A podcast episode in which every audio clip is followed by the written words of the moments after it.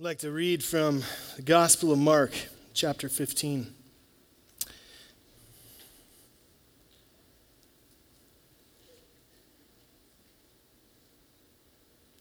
The soldiers led Jesus away into the palace, that is, the praetorium, and called together the whole company of soldiers.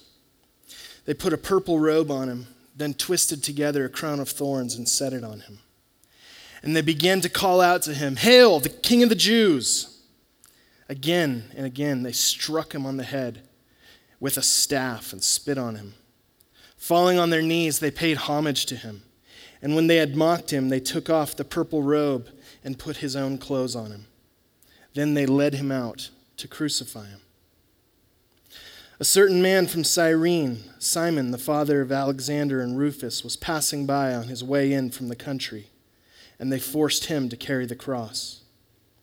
They brought Jesus to the place called Golgotha, which means the place of the skull. Then they offered him wine mixed with myrrh but he did not take it. And they crucified him. Dividing up his clothes, they cast lots to see what each would get. It was nine in the morning when they crucified him. The written notice of the charge against him read, The King of the Jews. They crucified two rebels with him, one on his right and one on his left. Those who passed by hurled insults at him, shaking their heads and saying, So, you who are going to destroy the temple and build again in three days, come down from the cross and save yourself. In the same way, the chief priests and the teachers of the law mocked him among themselves. He saved others, they said, but he can't save himself. Let this Messiah, this King of Israel, come down from the cross that we may see and believe. Those crucified with him also heaped insults on him. At noon, darkness came over the whole land until three in the afternoon. And at three in the afternoon, Jesus cried out in a loud voice, Eloi, Eloi, lama sabachthani, which means, My God, my God, why have you forsaken me? When some of those standing near heard this, they said, Listen, he's calling Elijah. Someone ran, filled a sponge with wine vinegar, put it on a staff, and offered it to Jesus to drink. Now leave him alone. Let's see if Elijah comes to take him down, he said. With a loud cry, Jesus breathed his last. The curtain of the temple was torn in two from top to bottom. And when the centurion who stood there in front of Jesus saw how he died, he said, Surely this man was the Son of God.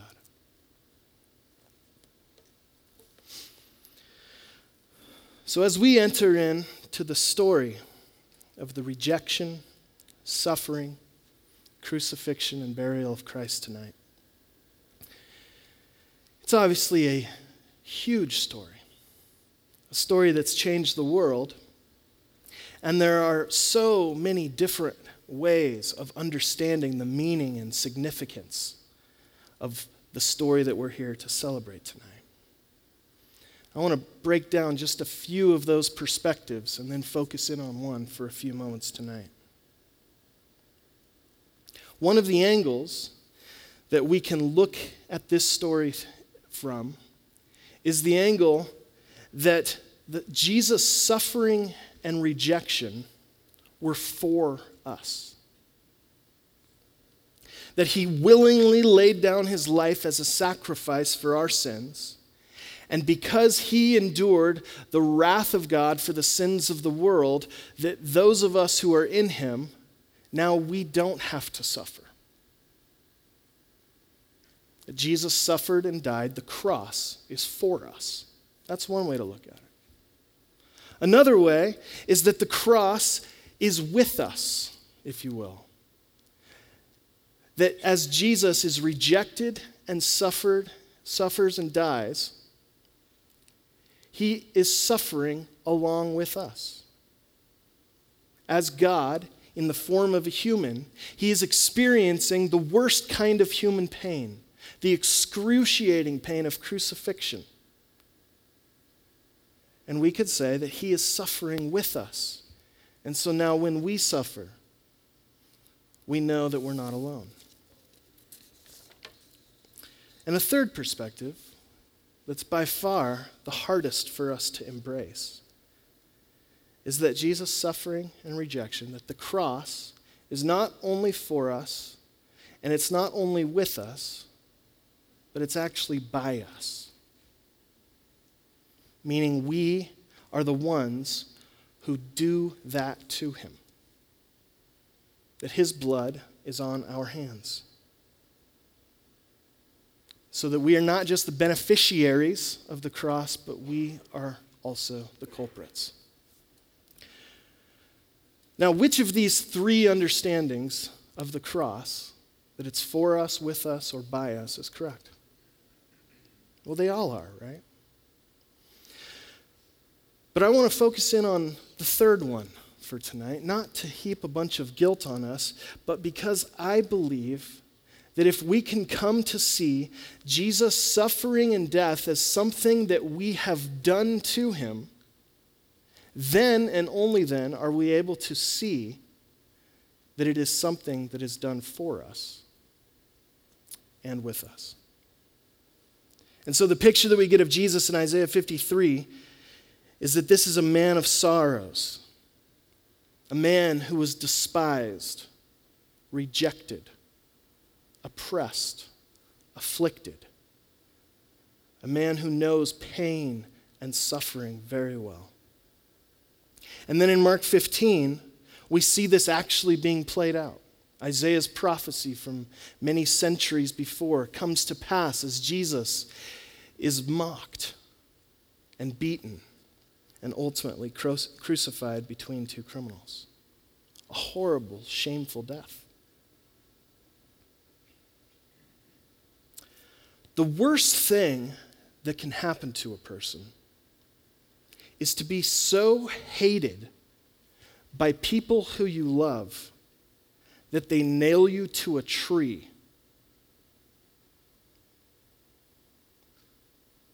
They put you in a place where they don't have to deal with you anymore. Let's talk about those nails for a moment. The people who crucified Jesus, as we know, used nails to keep him where they wanted him. Nailed to a cross, he was out of their way, no longer capable of disrupting the empire.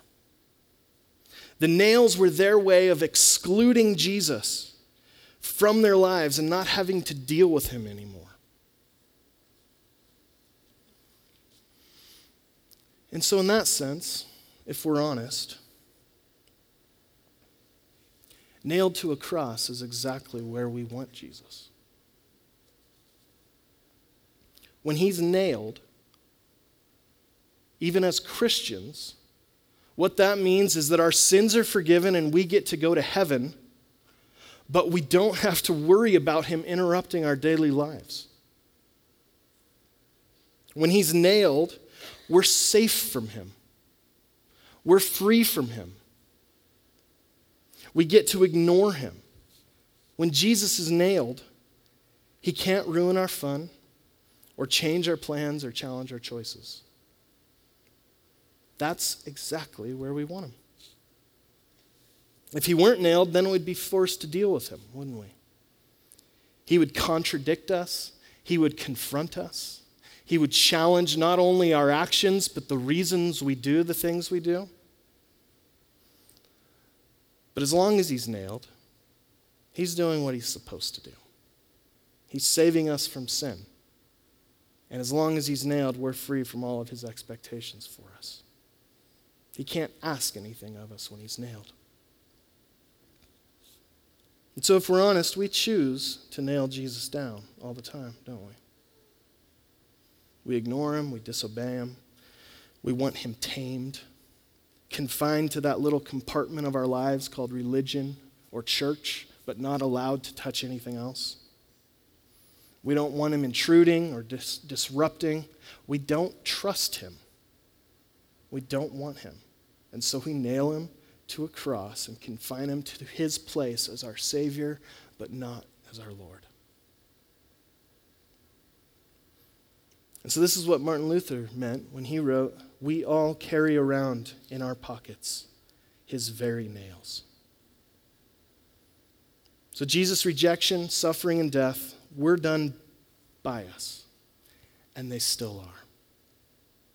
But as we lean farther into this story, we find that though it was our nails that put him on the cross, it wasn't the, our nails that kept him there, was it? As Jesus hangs there between these two criminals on Golgotha, the crowd gathers around and hurls insults at him, mocking him, making fun of him, saying, If you really are the Son of God, come down from that cross, and saying, If he, he, sa- he saved others, but he can't save himself. Do you think Jesus could have come down from that cross had he wanted to? Well, of course he could. In an instant, he could have called legions of God's angels to come and to rescue him. He could have saved himself, but he didn't. And it wasn't the nails that kept him there, it was his passionate obedience for his Father and his great sacrificial love for the world, for you and for me, for the very ones who wanted him dead. And so, without even knowing it, those who were mocking him that day are actually revealing the uniqueness and the power of Jesus' death and why it matters. In their spiritual blindness, they are in effect expressing this incredible theological truth. That it's precisely because Jesus cannot save both himself and us. It's precisely because he refused to save himself that he's able to save you and me.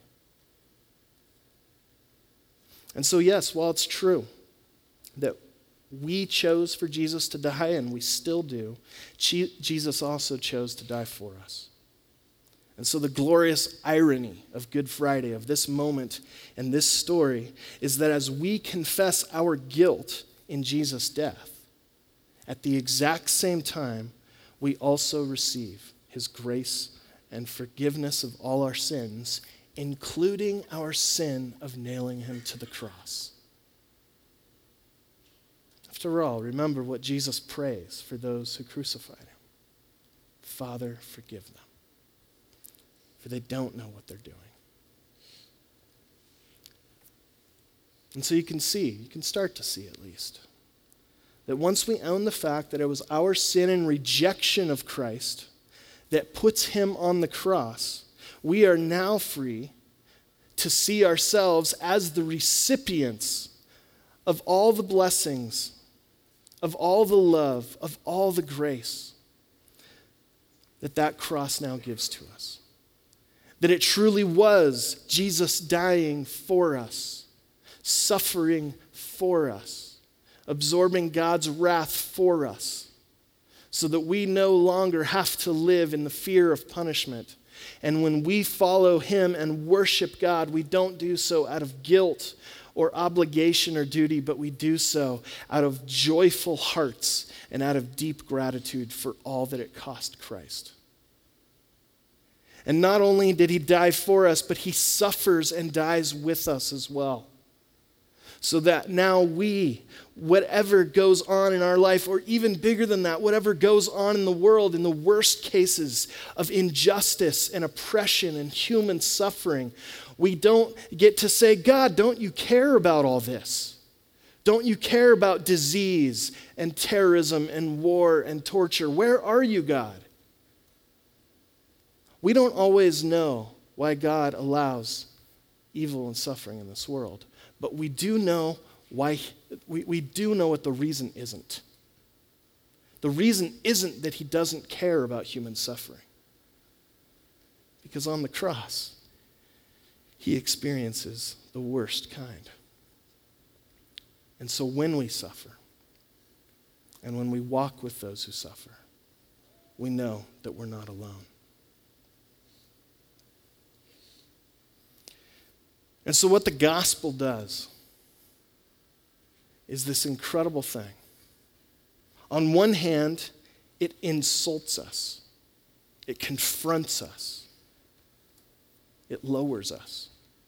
We were so bad that we killed God.